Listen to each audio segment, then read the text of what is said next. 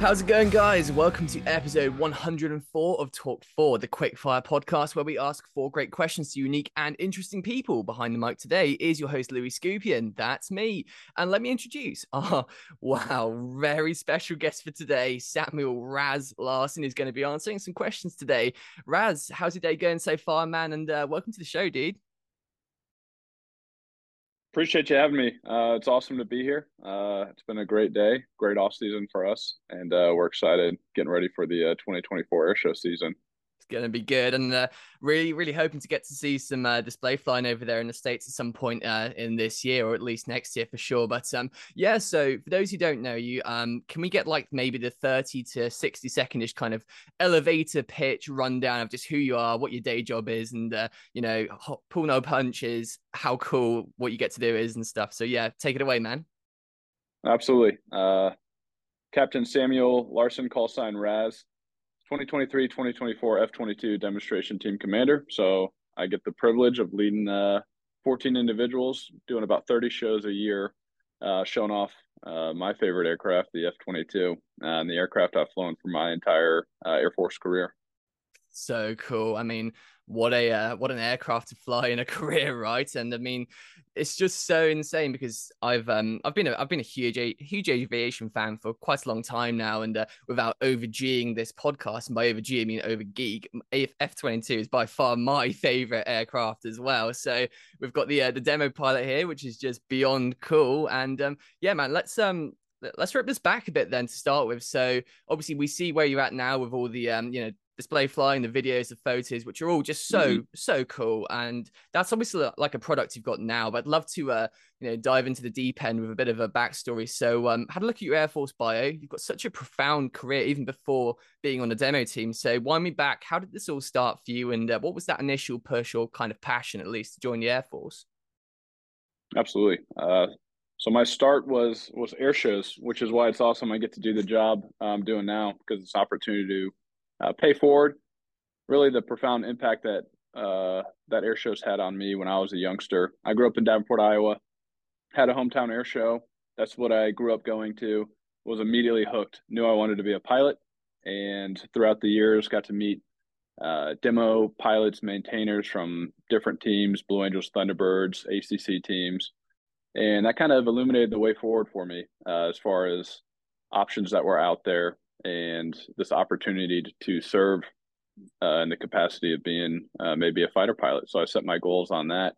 Uh, I was an aviation nut uh, growing up, and uh, in high school I was working for a uh, aviation magazine, taking pictures and writing articles, and wound up at the Air Force Academy for college. again, with the goal of being a being a fighter pilot.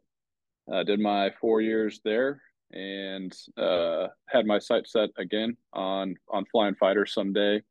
Uh, while I was there, I was on the parachute team, so I got some exposure to uh, uh basic airmanship stuff uh, as far as jumping out of airplanes, and was doing some some private flying on the side, uh, and then went off to pilot training after that. Shortly before I started pilot training, saw an F twenty two demo at an air show. Really stuck with me. Really had a big impact watching it fly that day, and that kind of is what tipped me of yeah i'd like to fly f-22s that became my goal when i started pilot training and was very fortunate uh, after pilot training got selected to fly the uh, the f-22 and been flying it ever since. So uh, i say it really boils down to air shows and the folks whether they're military or civilian who took the time out of their day to chat with me uh, give me some mentorship and advice really had a big impact on my life. And uh, i owe it all to uh, to the existence of air shows because there's no way I would have found my way uh, to this without them. Uh, no really aviation or military background in my family.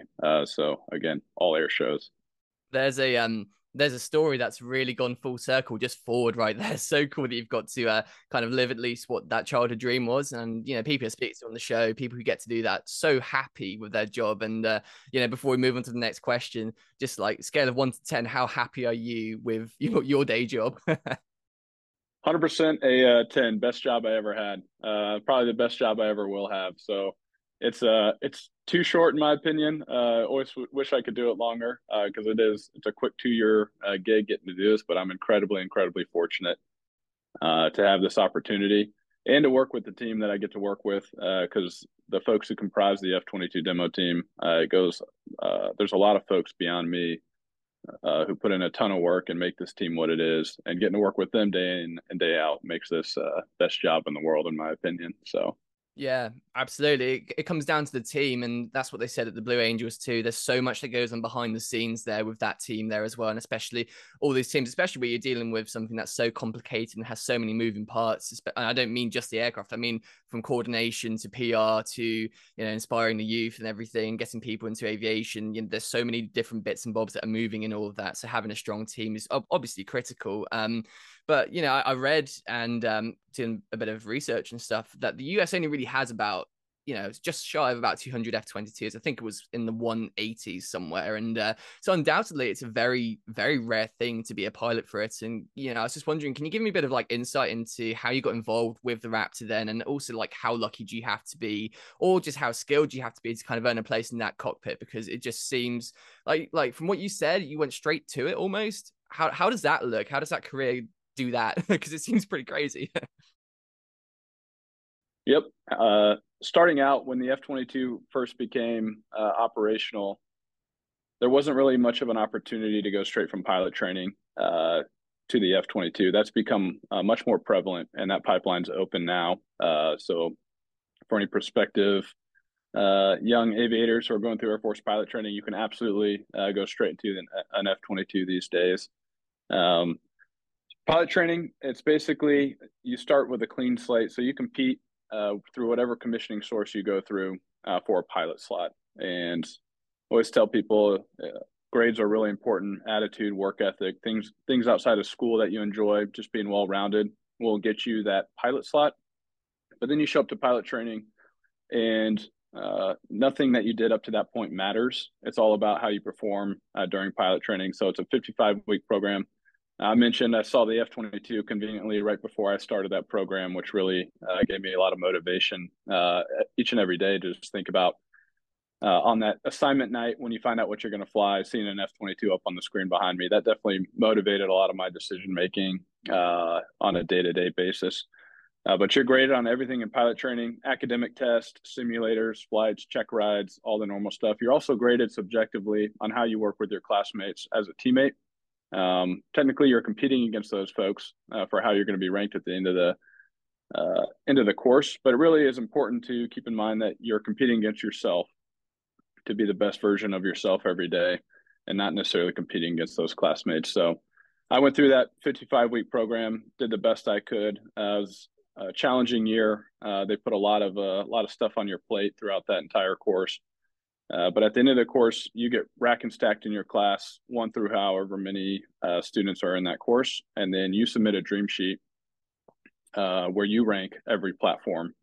And this is where the luck and timing piece kind of comes into play uh, to answer that question of is the aircraft you want to fly available in, in your drop, and uh, did you basically rank well enough to get married up with that aircraft? I think a cool thing uh, that some folks don't know about is if you do a great job and you really put in the work ethic, uh, you really have a good attitude, you're humble. The instructors and the folks who are in, in charge of that drop are going to try to get you uh, the airplane that you want to fly. And so if it's not available in that drop, they will try to negotiate uh, with the powers that be to get that airplane available in that drop. So that's a piece of it as well. But there's definitely luck and timing of as you said, there's limited F-22 cockpits, limited F-22 uh, basic course slots available. So there is a little bit of timing, and uh, I always like to tell people uh, if you work really hard uh, and keep a good attitude, then that that luck and timing thing tends to work itself out. You're able to create a little bit of your own luck there. So I was very fortunate in that regard, um, and it was a big transition going from flying a T-38 straight into flying a uh, an F-22. That's a bit of a leap in uh, in capabilities of aircraft, uh, but it's very doable. And the the course is designed uh, to take folks who have only flown a T-38 uh, to train them up, train them up into how to fly an F-22.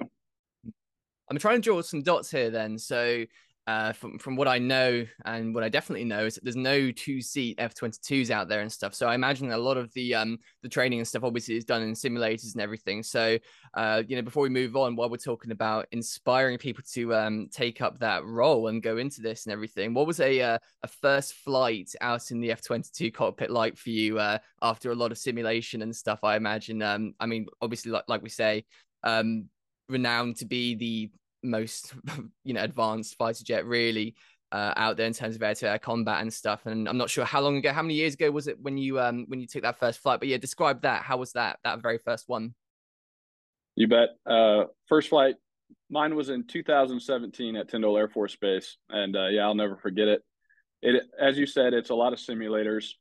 So you basically go through an entire basically simulator syllabus prior to ever even touching the aircraft. And through those simulators, you've learned the basics. You've, also learned every emergency. They kind of throw the whole book at you, and you're able to handle uh, every emergency uh, that could possibly happen in the jet, which there are a lot. So it's a long, uh, long time in the sim before you ever get in the aircraft.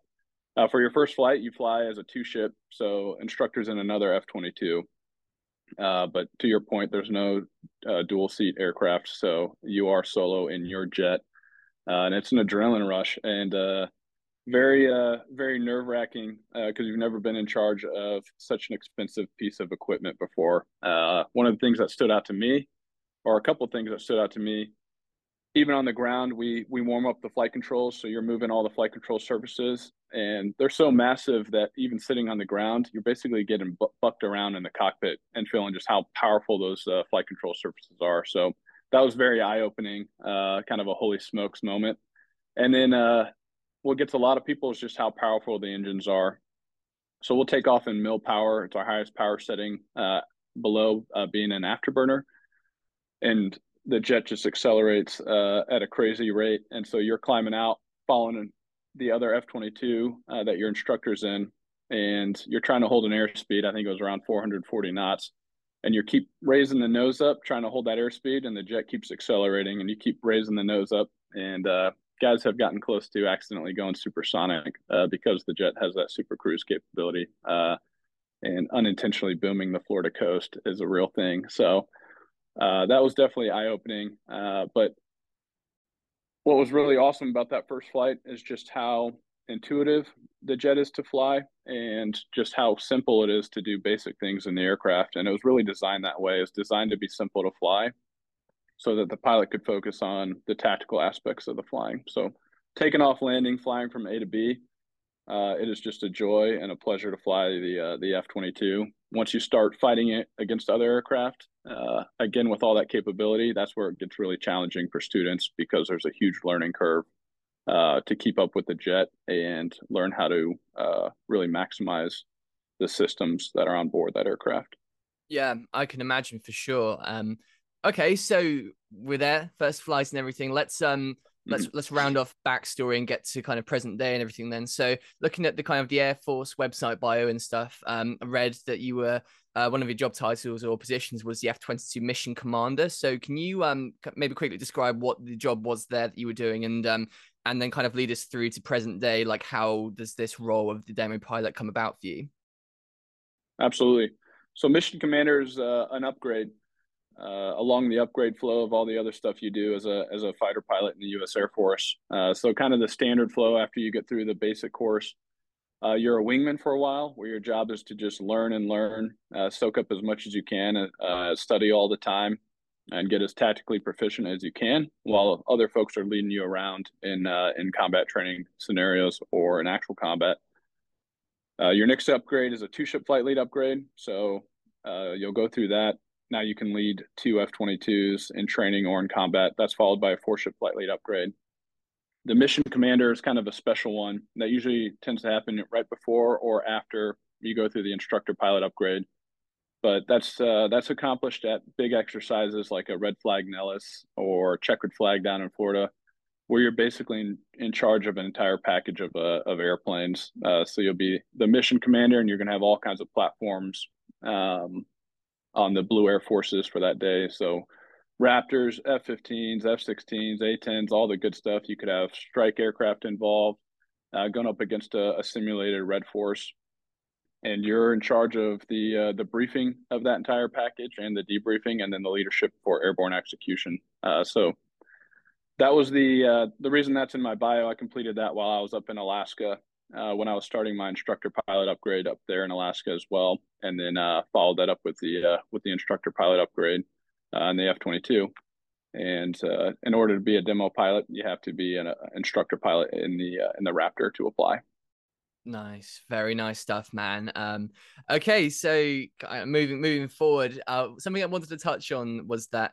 Uh, so some of the past guests I've had, I've been really, really privileged to have had some truly like great people on the show from all walks of life. But I've, I've been, um, I've been through my my rounds of the aviation guys too. I'm sure there's a load of names I could uh, pull out, which you'd be familiar with and everything. But you know, to, to pull out a couple of them, um, one of the guys from my country who was the Eurofighter demo pilot a few years ago, Jim Peterson, here in the UK, um, and Rain. Maybe you guys, your paths may have crossed um, in the airshow timeline somewhere around there. He was the F-16 Viper demo pilot with you guys. Um, well, both of those dudes sang the same tune when I asked them uh, what the best fighter jet in the world is in their opinion, and um, obviously those guys uh, their favorite jets must have been the ones that they were flying, obviously, and stuff, but they couldn't deny that the best fighter jet in the world, in their opinion, was the F 22 Raptor. So it got me asking the question why exactly is that? Like, this is not a brand new jet, is it? So, what do you think uh, makes it so special? And why has this jet been so unmatched at the top of the food chain for all these years, despite being actually kind of old almost? Well, I'm obviously biased uh, in this discussion, and uh, certainly a subject uh, open to a lot of great debate uh, because there's a lot of platforms all around the world that bring unique and special capabilities to the fight. I think what makes the F 22 special is all the capabilities that were tied into the aircraft uh, that represented a generational leap forward in air combat. And in my mind, it's uh, it's the fighter pilot's dream of an aircraft uh, because it is a 9G gunfighter, uh, great dogfighter, but it also ushered in all these uh, other unique capabilities uh, that our fourth gen fighters didn't really have at the time. And so some of those uh, for maneuvering, super maneuverability, very advanced flight control system, those massive flight controls I was talking about uh, do some incredible things while we're flying. And uh, those are paired with uh, the most powerful uh, engines that we ever put on a fighter and the F-119. So 70,000 pounds of thrust in, in max AB. So that allows the, the jet to do things that no other combat ready fighter can do. Uh, when you're talking loaded full of fuel, full of uh, munitions, the jet's 9G capable and can do all those cool maneuvers that we do in air shows. Uh, so that's that's definitely part of it, and uh, just from a flying standpoint, makes it a joy to fly. The original tech order that came out, uh, kind of the uh, the pub for the pilots, if you will, said you may fly this aircraft with reckless abandon. Uh, they actually wrote that in there. They they took that out after a couple years because fighter pilots, of course, figured out a way to uh, to make them want to take that out of the out of the pub. Um, but it is designed to be incredibly uh, resistant to departing controlled flight. And going back to our previous discussion, when you're flying around maneuvering, say in a dogfight, 1v1, you're not really worried uh, about pushing the aircraft outside the envelope because it has such an expansive flight envelope. And you're not worried about departing controlled flight because it's designed where you can focus solely on your fight and not worry about uh, worry about issues with the aircraft. Some other capabilities that were rolled into that. If you ever get up close to an F 22, it is a large machine, uh, big aircraft, but it's uh, incredibly stealthy. And unlike uh, predecessors like the stealth fighter, the F 117, uh, it still was able to take forward that uh, stealth technology and build upon it. But again, now you have a super maneuverable platform that can uh, super cruise, so go beyond Mach 1 without the use of afterburners and go Mach 2 up to 60,000 feet. Uh, along with all those capes, uh, it also has uh, a very, very impressive sensor array and sensor fusion. So everything on the jet from the radar to the other sensors are working together all the time, fusing that picture together and then presenting a nice, pretty easy to read uh, display to the pilot uh, so you can make quick decisions, have a good SA of friends and foes where everyone's at, and uh, be more effective in a combat situation. So rolled in all these capabilities into one platform, and again, that was a generational leap, being the first fifth gen fighter.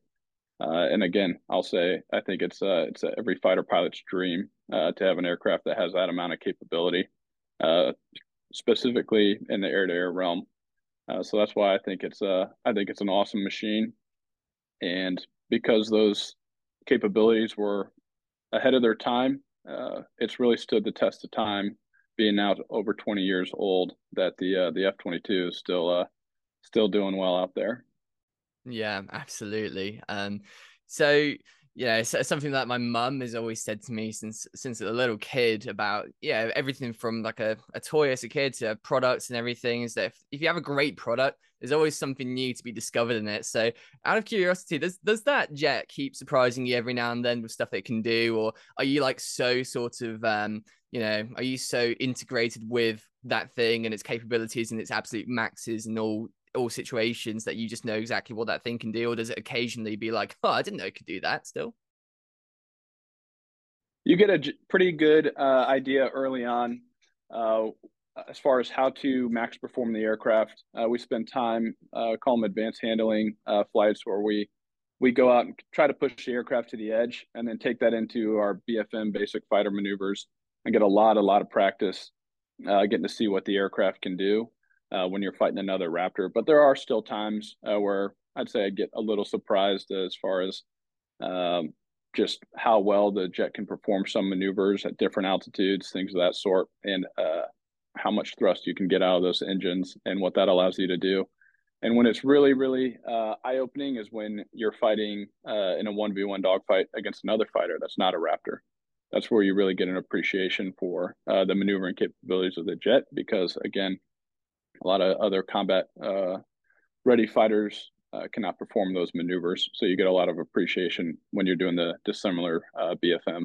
Yeah, absolutely. Um, well, actually, so on on the flip side of that, if we look at the adverse side of of this, so you take something like the F twenty two, which is so close to perfection, but I think I heard it like a um, may have discussed this before on the show at some point as well. I think with someone, I can't remember who it was, but think I heard there was a like a training exercise, maybe a simulation or or something with a German Eurofighter an F twenty two got quite slow. I think it may have lost a dogfight at some point. But you know, as the um as as the pilot that you are, who's got so much experience in this jet, uh, where are like the uh the areas for improvement in something that's so close to like being seemingly so perfect like what would you say okay still i would like this to be there maybe this could improve or we need to add this into it or maybe technology has just evolved and you know i know some people are talking about hypersonics and and um and stuff like this and maybe some laser technology and bits and bobs like that but yeah where would you say uh, kind of like the gaps to fill at least with the next generation or what what's going to be the um you know the evolution of the f-22 at least? Absolutely uh, I'll talk about as much as I can in terms of upgrades to the aircraft. Uh, to your point, in those dissimilar dogfights, uh, F-22s have have lost in, in training uh, scenarios. We get that question all the time at air shows.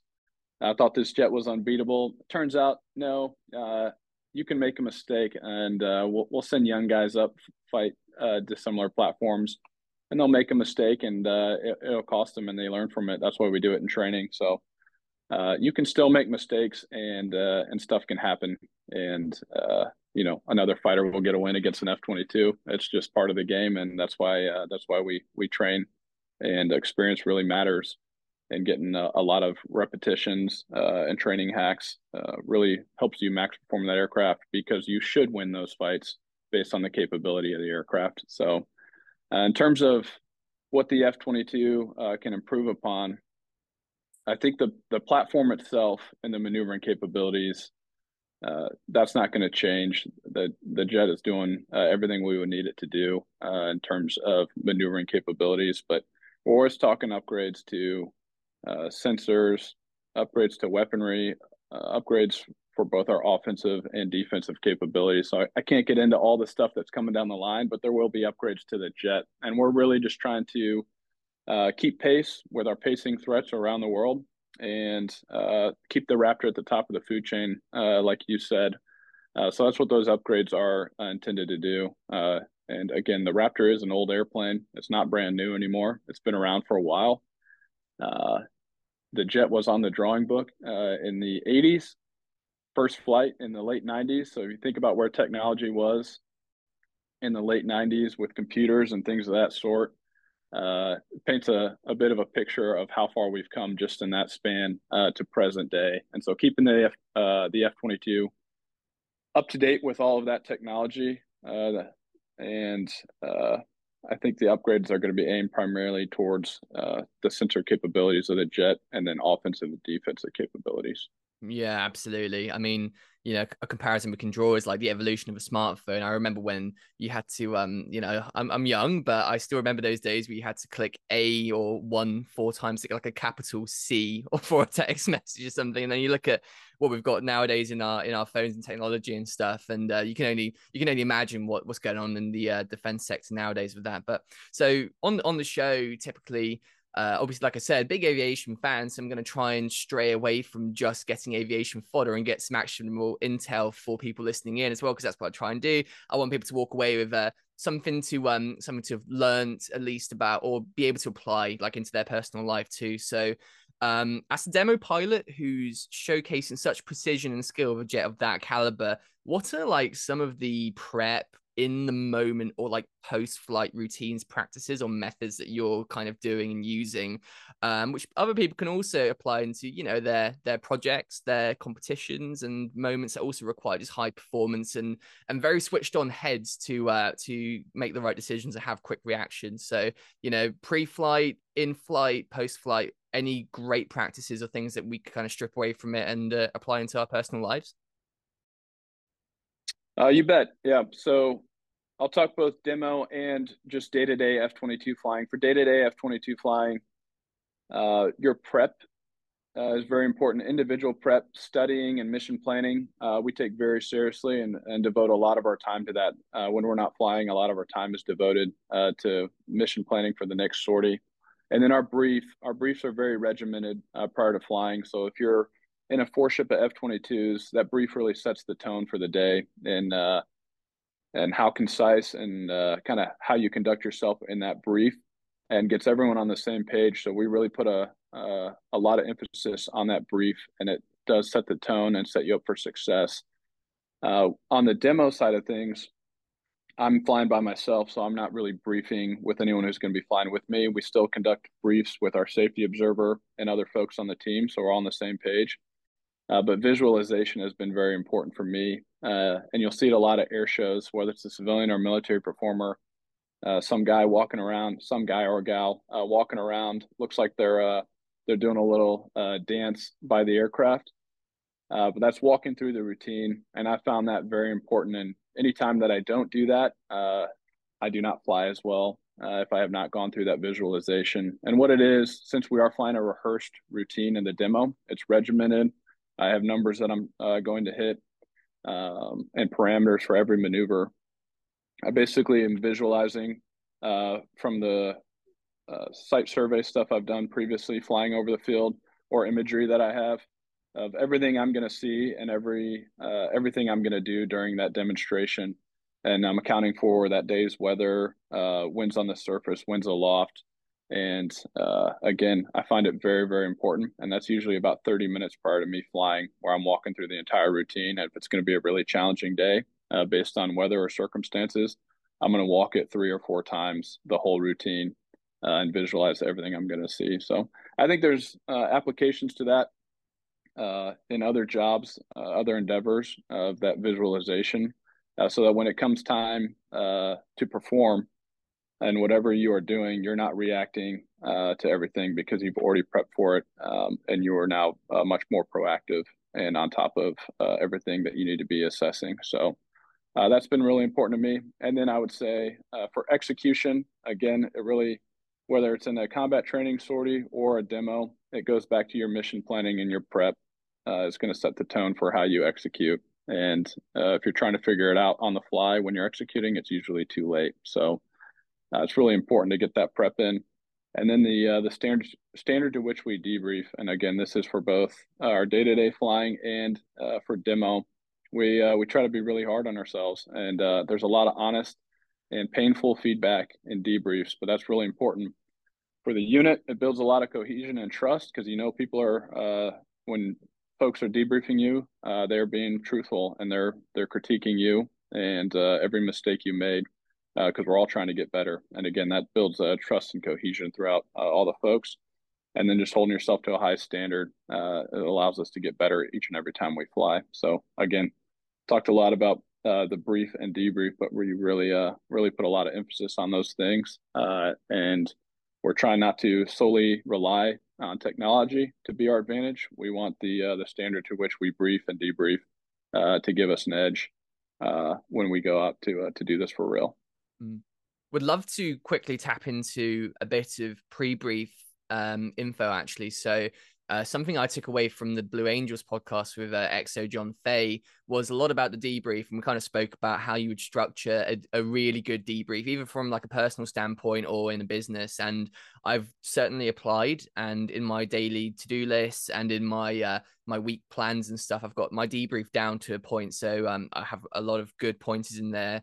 Um, but I'd love to um, kind of do a part two to that almost and go into like what makes a great pre-brief. So without revealing sources and methods from the team or whatever, but what would you say like a great uh, pre-brief, either like from a personal standpoint or a business standpoint? What should that contain? Like if you strip it back to like skeletal structure of it, what should you start with what should you end with and what does it need to have like what, what do you need to interlace to make a pre-brief like really good at least going into a week or into an air show uh, which i imagine in some ways are quite similar in some of the principles. So yeah just um just how would you structure that? That's a great question. Uh, for demo briefs for us uh, structure is pretty much the same everywhere we go. We call it motherhood is what we start out out with and that's just all the basics covering weather NOTAMs talking about where everyone is going to be when they're going to be there uh, and it's just very very basic information talking about uh, we go through our timing uh, what our ground show is going to look like and then any variables that uh, are thrown into the plan at that specific event um, without talking anything about flying. So we go through all of that. We talk through contingencies and emergency procedures and we'll usually spend a, a good amount of time on that uh, just so that it's a nice rehack uh, prior to go flying to be ready uh, really for anything uh, and talk about all the logistics.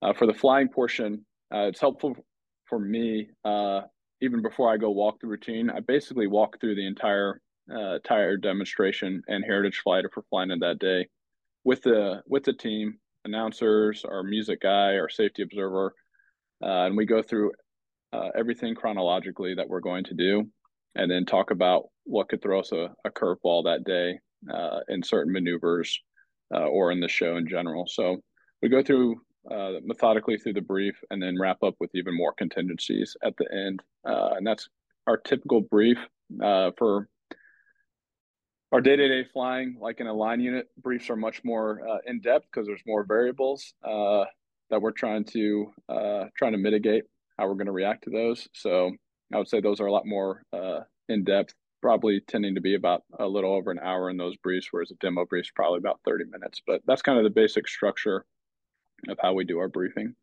Brilliant. Thanks very much. I think that's uh yeah, really applicable and something I want to at least interlace 100% personally into my into my life and my structure of a week and a month and a year a great pre-brief. I think so important to set those goals rather than just having like a debrief, which is kind of a past thing. You need to look into the uh, into the future as well. But okay, so let's wrap this up um, after this last little question slash request I have here. Then, so um, a little bit of food for thought to the listeners leaving this podcast. Then, so what I find quite funny is that there's a lot of great photographers out there, right? And we take, you know, they take great photos of you doing the maneuvers, and you often see the um the vapor on the the wings of the F twenty two, and it looks like so graceful. And it looks so, especially in slow mo, it looks so like majestic, right? But for those who know, you know that there's a, a little RaZZ sitting in that cockpit seat right there that's fighting for his life. Uh, so I was wondering if you could like describe what the demo is like for you. So kind of, you know, you get your foot out into the tarmac, um, all the way to kind of the uh, you you know you're getting in the jet, you're firing up, and then you're doing the air show. You, you how many G's you're pulling, uh, what your favorite maneuver is when that comes about. Uh, just kind of go from like foot on tarmac to okay, sweaty RaZZ leaving F twenty two. Uh, what is what is the whole thing like for you? Just kind of uh, put us in your shoes for a minute. Absolutely. Uh, really, I'd say uh, the the pre-brief, all the stuff we talked about, rehearsal stops as soon as we come to attention and start our ground show, and then you start to lock in at that moment, uh, and then usually got some nerves and uh, got the adrenaline going, and that tends to go away as soon as I close the canopy, and then it's just uh, feeling at home and 100% uh, focus on task at hand. Uh, so those nerves start to go away, um, and then it's it's time to execute. The demo itself uh, it is a blast to fly. I will not lie to you. Uh, getting to to do what we do as low to the ground, uh, that we get to fly it, um, and it is intense. Uh, the maneuvers themselves, they they really are basic derivations of maneuvers we do on a day to day basis in uh, like a BFM scenario, uh, and they're designed to show all the different things the F twenty two can do in its expansive flight envelope. So the maneuvers are not difficult to fly, but stringing them together and flying them uh, in that short sequence, uh, it can be challenging. And uh, to your question about G forces, we get a pretty good amount of G's uh, during the demo. Uh, so the most I've ever pulled uh, in the demo is 9.9 G's during one of the maneuvers. there are several times we'll go above nine throughout the demo.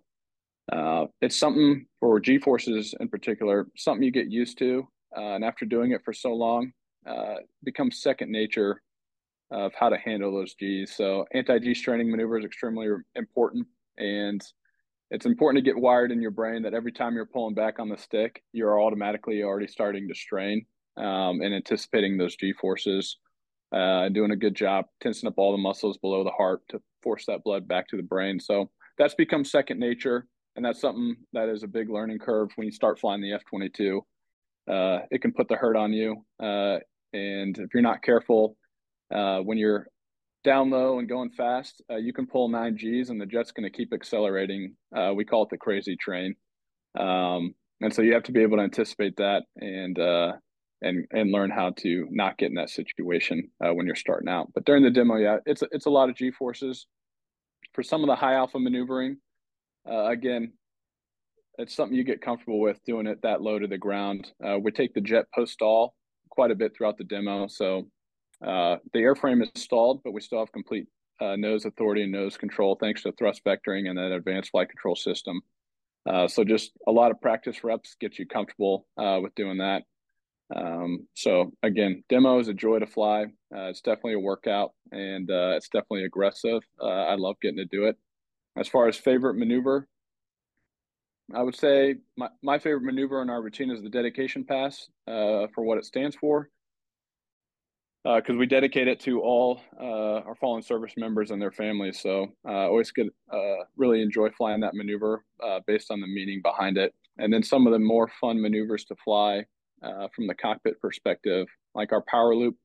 It's basically a backflip where we're showcasing the thrust vectoring of the jet. And so we're rotating about uh, in in really one spot in the sky, and uh, it's kind of a wild ride in the cockpit. Uh, get a little light in the seat as the jet is basically uh, still is upside down, uh, but the nose is tracking faster than the rest of the fuselage, if that makes sense, and that's why it kind of looks like a a wild maneuver. Uh, so you're getting pretty tremendous nose rate through the vertical and then back on the other side of that loop uh, and the jet is actually doubling its altitude uh, throughout that entire maneuver. So that's that one's a, a wild one to fly, and uh, was definitely eye opening the first couple of times I flew it, uh, but it's a lot of fun.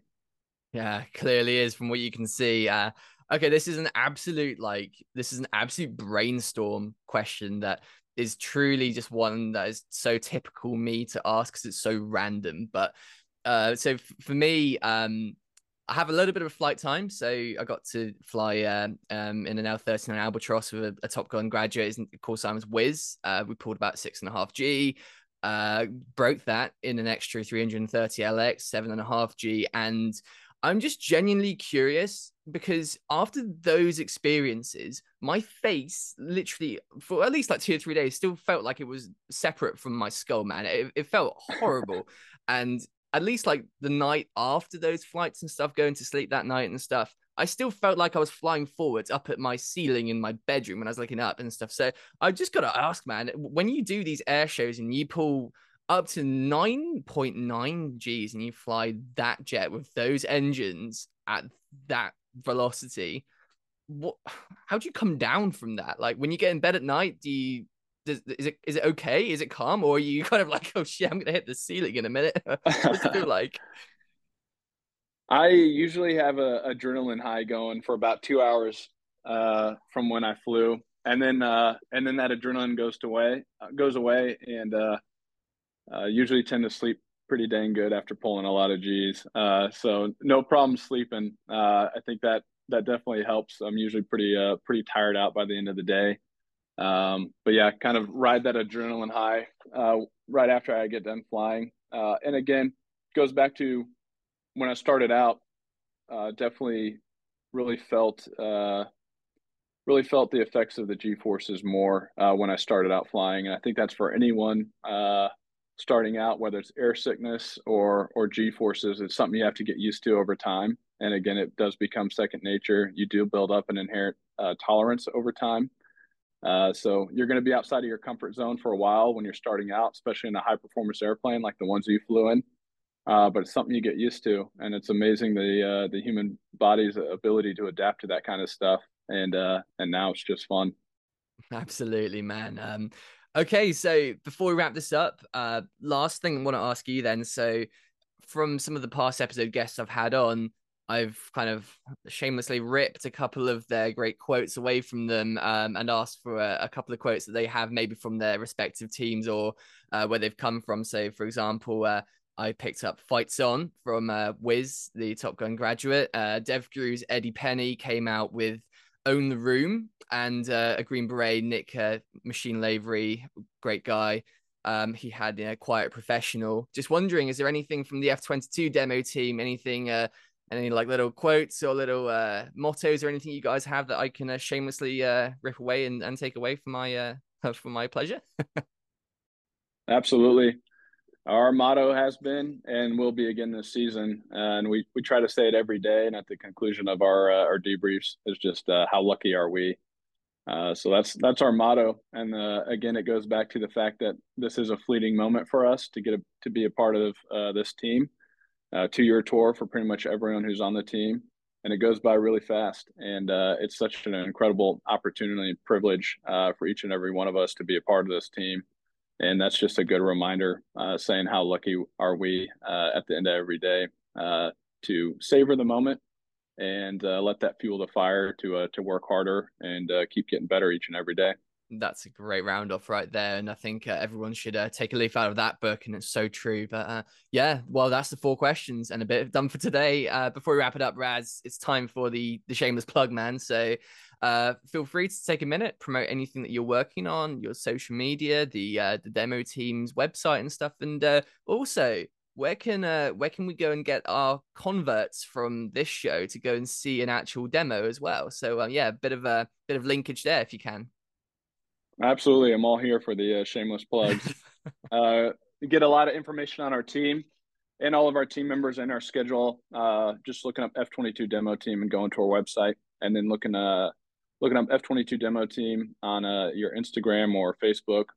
Uh, RPA does a phenomenal job updating those so you can find our schedule, videos, photos, all the stuff uh, you'd like to see about the team uh, on those social media pages.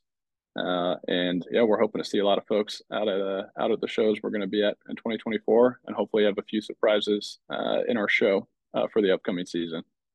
Wicked stuff, man. Well, all I can say is just uh, thank you so much for joining me today for the Talk4 podcast. Absolute pleasure having you on. And uh, by the way, be wary. I got my first flying lesson three days ago, so you never know. You might find a uh, a rogue Louis Skupien from the UK in a few years' time uh, up there doing aerobatics. But uh, fingers are crossed for that, man. But yeah, absolute pleasure having you on the show today, dude. Thank you so much. Awesome. Really appreciate you having me. It was uh, great getting to uh, chat with you. And again, I appreciate the opportunity.